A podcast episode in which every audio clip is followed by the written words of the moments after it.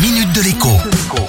Bonjour à tous. Cela faisait un bail que je n'avais pas tiré la sonnette d'alarme alerte arnaque, mais là, il y a urgence. Alerte arnaque donc pour un faux courrier électronique qui circule en ce moment et a déjà piégé plusieurs milliers de Français.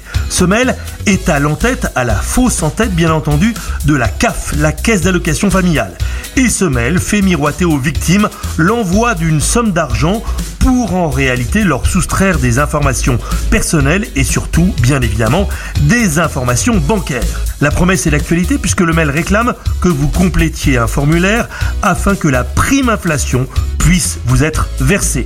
Tout est très bien fait, le mail semble effectivement émaner de la CAF, le site sur lequel vous atterrissez en cliquant sur le lien ressemble à celui de la CAF et le formulaire à remplir fait tout ce qu'il y a de plus officiel et crédible. Le conseil du jour est donc basique. Non, la CAF ne vous a pas écrit pour vous demander des informations afin de vous verser la prime inflation de 100 euros. Ces informations, la CAF les a déjà.